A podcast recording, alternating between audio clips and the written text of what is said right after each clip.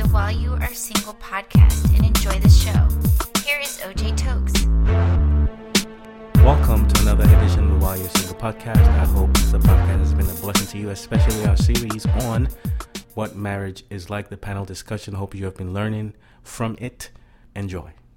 And um, since we're talking about sex outside of marriage, I want to ask you about sex inside of marriage. And so this is for the fellas.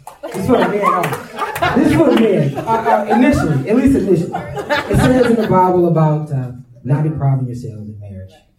Um, I want to ask the guys, is that a reality or what's the real deal with that? I mean, like um, getting cut off. Talk to us. How do we avoid that? What's the reality of that? Kind of break it down for us. Somebody please help us. He's asking, is she holding back? She holding back? Like are there times when your wife refuses to, you know, make love to you and stuff like that? You know, how do you handle that? Does, is that real? Stuff like that? Two guys, please, real quick. Who wants to take it?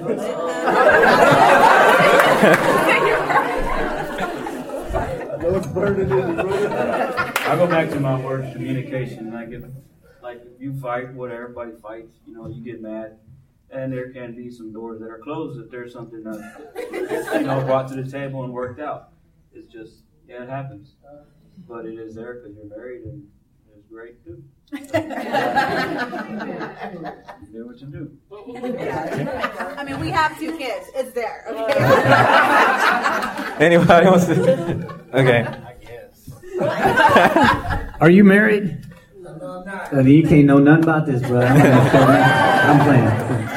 Um, well, we got five kids, and uh, yeah, we got five kids. One adopted uh, and five kids. So we have um, from the adopted uh, young lady. She's 20 now. We've had her for three years, and um, 16, 12 tomorrow, uh, seven next week, uh, four and ten months.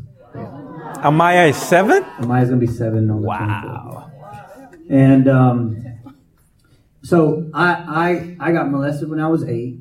Got into pornography at eight. Got into you know like learning this is what women are supposed to look like. This is how they're supposed to treat men. And you know started having sex at thirteen, and you know just all that that whole lifestyle. Um, so coming into the marriage, I brought you know, and and this is what I was going to say earlier to protect yourself going into marriage, wait till you've become whole. Because the Bible says, uh, uh, the, the world says marriage is 50 50, you know, but it's really 100 100. You're supposed to pour yourself out without expecting anything in return into your spouse while, you know, the same thing happens, you know, in return to you without expecting it. It's, it's God's, it's John 3.16 in marriage. He poured out everything and even though he's not going to get the return of the people that are going to hell, you know, but he, his love eh, that didn't affect the way he poured out his love, and so to to protect you, wait till you're whole. You see, there are many people who are holy, but not holy. H O L Y. They're holy. So a chunk was taken out of me when I was a kid at eight, and I was trying to fill that hole, that void. The Bible says in Genesis that the earth was without form and void, and that's where one third of the fallen angels and Lucifer lived hmm. in the void, in the dark places. So we carry voids from things that have happened to us, and those are just open opportunities for the enemy to live in those places. Amen. And so I'm trying to fill those voids. I was trying to fill it with sex and drugs and alcohol. So when I get into the marriage, I'm expecting her to perform based on you know and you know based on these things. And so we didn't really start to have make love until years into you know until really being touched by god and understanding what it's like. So i didn't go into the room expecting something. I went into the room expecting to give something you know? And that's spiritually that's physical i mean I, this pastor friend of mine crazy. He's like, man, we we were singing worship while we were doing it, and and the music, was, and I was like, well, I ain't that churchy yet. we had music on, but it wasn't worship. the bedroom uh, is undefiled. That's the Bible says. Okay, but uh, but it start we started to understand each other more and and understand that even when it came to sex, it was about giving to the other person rather than receiving. Thank you. Thank you. Thank you. Thank you. Um, I don't want to keep everybody here, so I just want to ask you guys one, um, two last questions, okay? Real quick, if you don't mind, to all the couples. If there is one thing you will have done differently before you got married, what will it be? If there was one thing you will have done differently before you got married, what will it be? Now, if you don't have nothing, that's fine. Just say no, but if there is. Start with you guys. Well, I think I would have probably spent more time with his his family. I mean, they're far away, but I would have spent more time getting to to know. And I don't mind traveling, even though he doesn't like traveling that much. I would have um, gone there more because you you I you know I love his family and we've grown together over the past few years. But I the more I knew know about Kwaku, as much as I've learned I learned so much more once I started spending more time with them. I learned a lot more about him and who he is um, after spending more time with them. And that was after we were married, but I think it would have been even sweeter had I spent even more time learning them more, learning him more. And then I think even more, it was sweet, but it could have been even better. Okay, that's good. That's good. You guys, any? I think for me, um, knowing who I am, identity, and being confident in that. Yeah.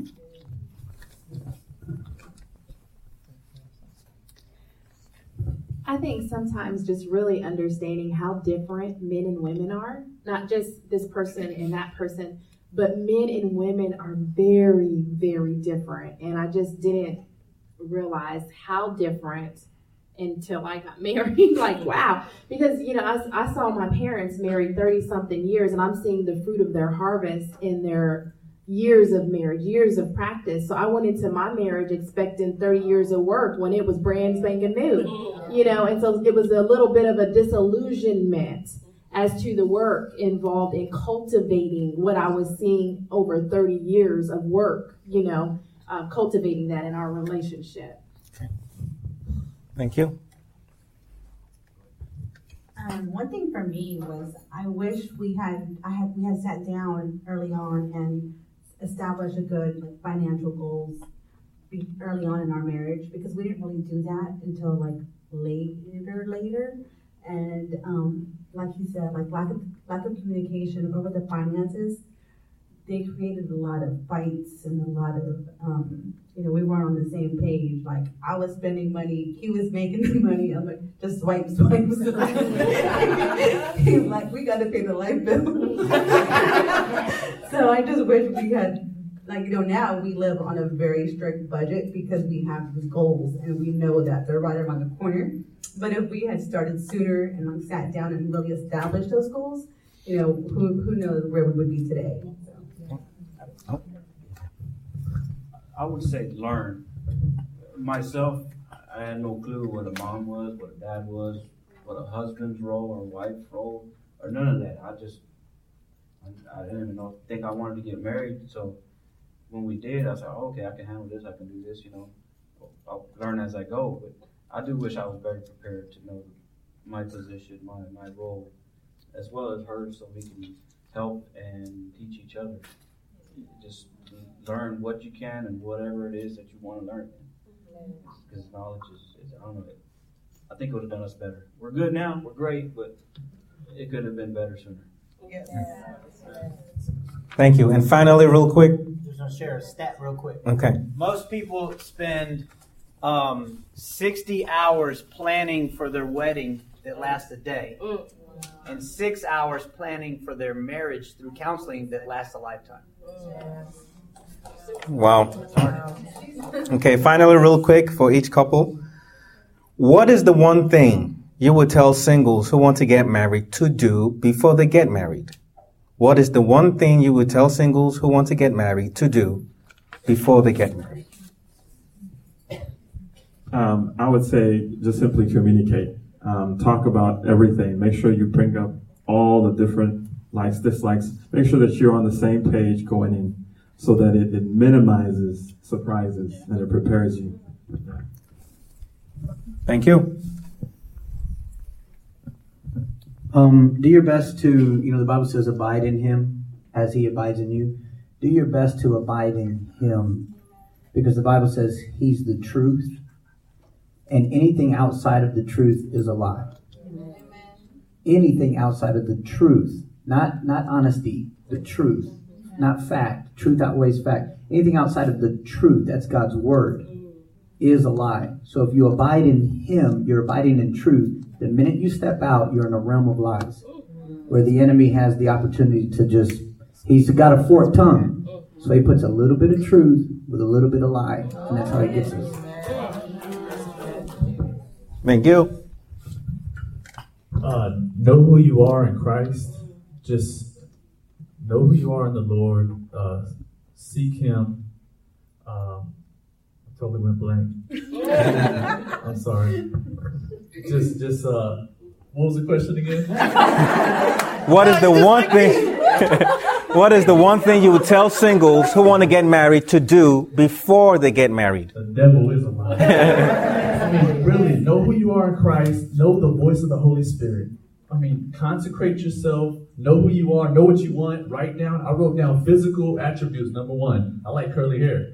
I mean, I want a beautiful wife. That's men. Men are physical first. I mean, that seems like fleshly, but no, that's just how men are wired.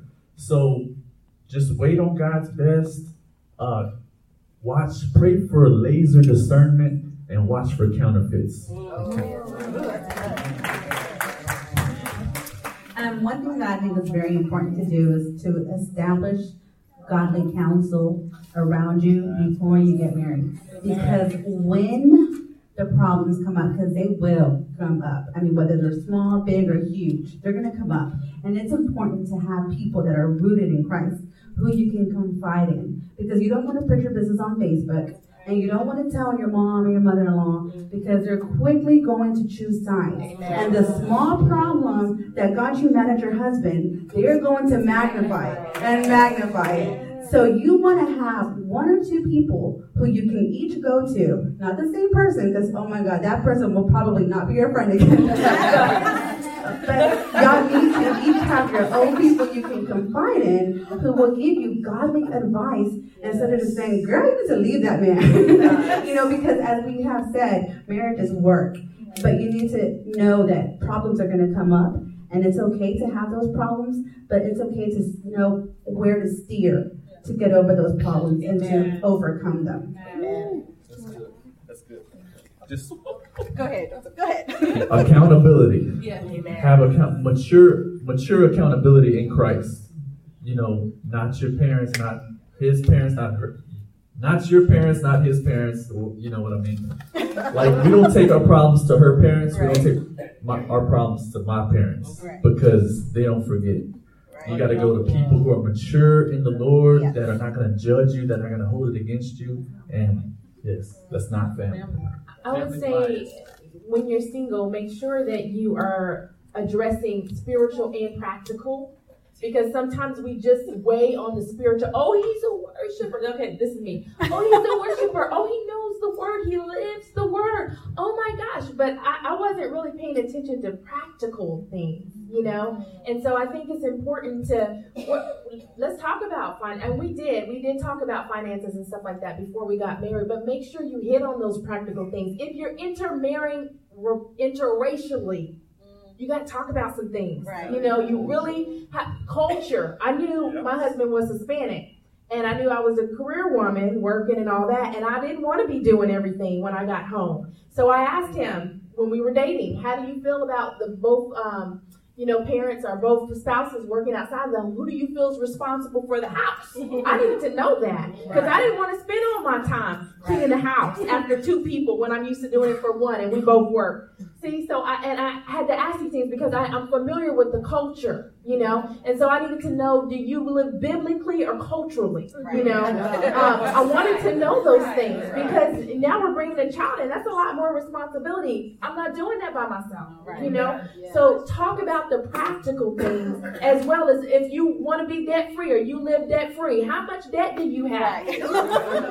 How much debt do you have? Because I'm debt free, baby. You know, I, I need to know what kind of debt you have that I'm accepting into my relationship. And how did you get that debt? Because I don't believe in credit cards. Do you do that? You know, these are things that you have to talk about the practical things. And if you're wondering what are the practical things, uh, easy exercises, take a look at your life. How do you spend your money? How do you spend your time? What do you do for entertainment? I ask yourself these type of questions. Know what you like, and then see do they do and live by the same principles. Especially when you're going to be bringing children, yeah. you're going to be leaving a legacy. So, are you leaving the bondage of debt on the child? You know, are you are you going into the marriage like that? You know, do did you come from a family where when everybody's mad they cuss each other out, and then the next time at the barbecue they're ah, oh, listening to the While You Are Single podcast. We hope that you were informed, inspired, and impacted.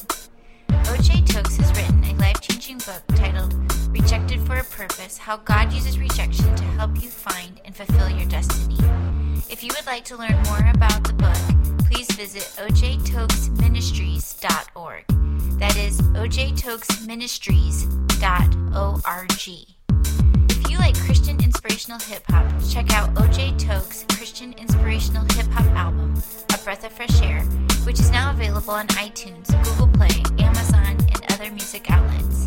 You can also learn more about his music by going to ojtokesministries.org. Thanks again for listening to the While You Are Single podcast, which OJ Tokes presents weekly, every Monday.